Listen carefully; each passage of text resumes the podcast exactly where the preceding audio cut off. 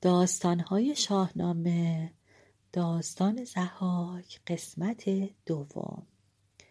سلام همراهان قصه ها خوب هستین؟ امیدوارم هر کجای این دنیا که هستید دلتون شاد تنتون سالم و لبتون خندون باشه.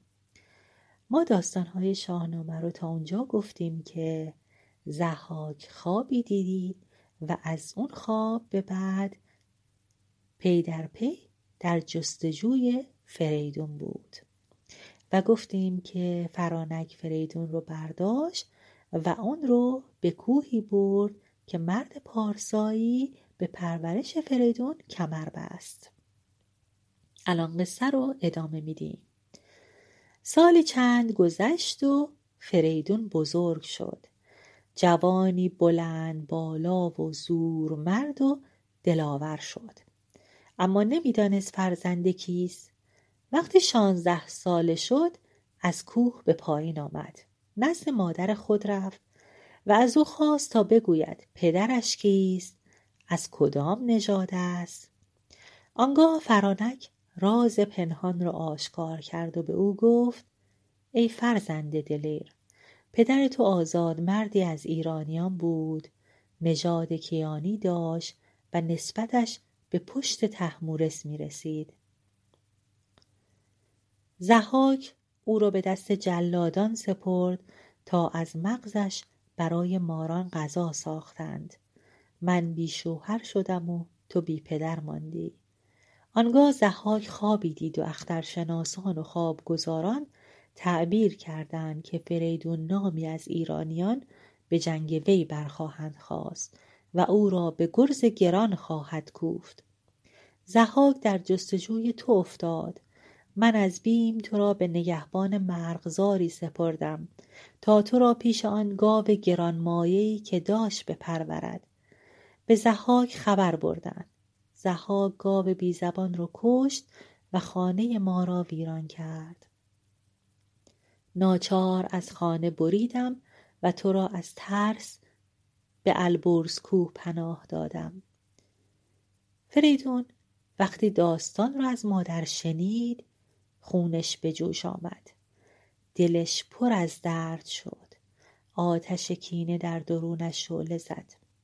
رو به مادرش کرد و گفت اگر این زخاک استمگر روز ما را تباه کرده این همه از ایرانیان رو به خون کشیده من هم روزگارش را تباه خواهم ساخت.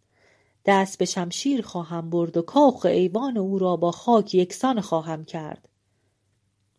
پرانک گفت فرزند دلاورم این شرط دانایی نیست. تو نمی‌توانی با جهانی در افتی. زحاک ستمگر زورمند است. سپاه فراوان دارد.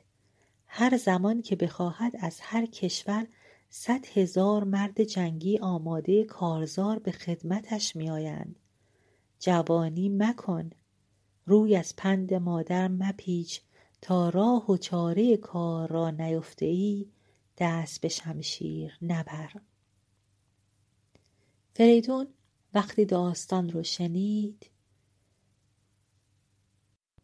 جلوی خودش را نگه داشت تا وقت مناسب پیدا بشه.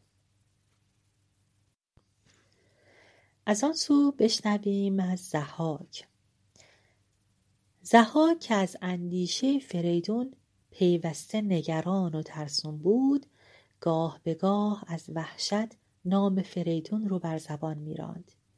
می‌دانست که فریدون زنده است و به خون او تشنه.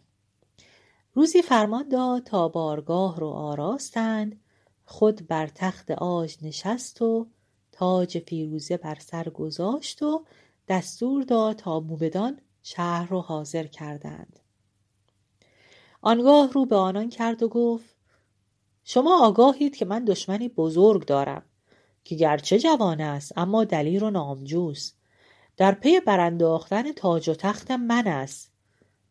جانم از اندیشه این دشمن همیشه در بیم است. باید چاره ای جست باید گواهی نوشت که من پادشاهی دادگر و بخشندم جز راستی و نیکی نورزیدم تا دشمن بدخواه کینهجویی نداشته باشد. باید همه بزرگان و نامداران این نامه را گواهی کنند. اما زهاک ستمگر و تندخو بود ولی از ترس خشمش همه جرأت خود رو باخته بودند. همه بر دادگری و نیکی و بخشندگی زهاک ستمگر گواهی نوشتند در همین هنگام که همه سرگرم نوشتن گواهی بودند خروش و فریادی در بارگاه برخاست. مردی پریشان و دادخواه دست بر سرزنان پیش آمد و بیپروا فریاد برآورد که ای شاه ستمگر من کاوهام کاوه آهنگرم. عدل و داد تو کو؟ بخشندگی و رعیت نوازیت کجاست؟ اگر تو ستمگر نیستی چرا فرزندان مرا به خون می‌کشی؟ من هجده فرزند داشتم همه را جز یکتن گماشتگان تو به بند کشیدند به جلاد سپردند. بداندیشی و ستمگری را اندازه است من به تو چه بدی کردم که بر جان فرزندانم نبخشیدی؟ من آهنگری تهیدست و بیآزارم.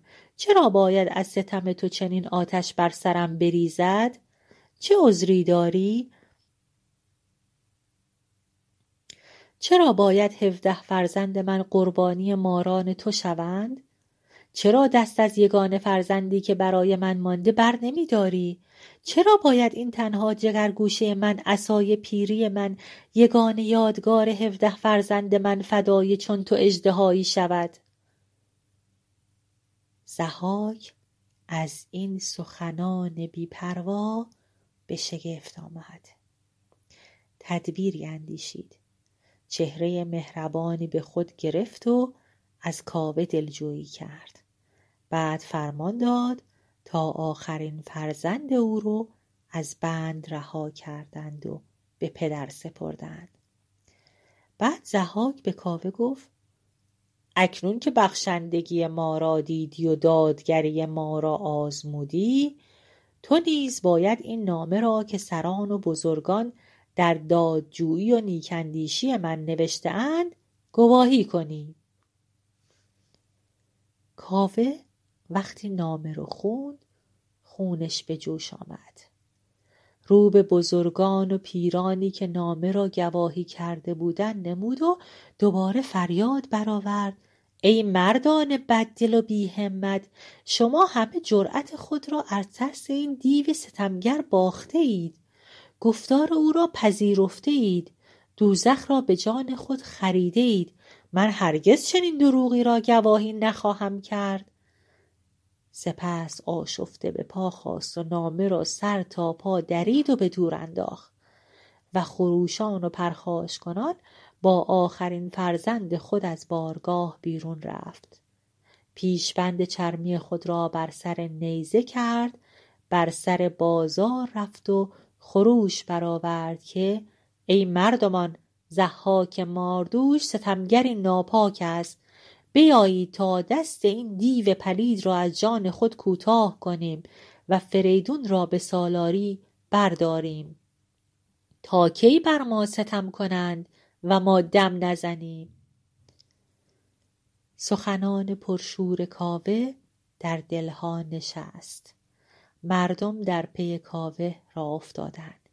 گروهی بزرگ فراهم شد. کاوه با چرمی که بر سر نیزه کرده بود از پیش می‌رفت و گروه دادخواهان و کینهجویان در پیش او می‌رفتند. تا به درگاه فریدون رسیدند. بدو خبر دادند که مردمی خروشان و پرکینه از راه می‌رسند و کاوه آهنگر با چرم پارهای که بر سر نیزه کرده از پیش میآید. فریدون درفش چرمین را به فال نیک گرفت. به میان ایشان رفت و به گفتار ستمدیدگان گوش داد. نخست فرمان داد تا چرم پاره کاوه را با پرنیان و زر و گوهر آراستند و آن را درفش کاویانی خواند. آنگاه کلاه کیانی بر سر گذاشت و کمر بر میان بست و سلاح جنگ پوشید و نزد مادر خود فرانک آمد که مادر روز خواهی فرا رسیده. من به کارزار می روم تا به یاری یزدان کاخ ستم زحاک را ویران کنم. تو با خدا باش و بیم به دل راه مده. چشمان فرانک پر از آب شد و فرزند را به یزدان سپرد و روانه پیکار ساخت. بله همراهان این از قسمت دوم قصه زحاک تا یه شب دیگه قصه رو ادامه میدیم. بالا رفتیم آرد بود پایین اومدیم خمیر بود قصه ما همین بود. تا یه شب دیگه و یه قصه دیگه شما رو به خدای مهربان می سپارم شبتون خوش.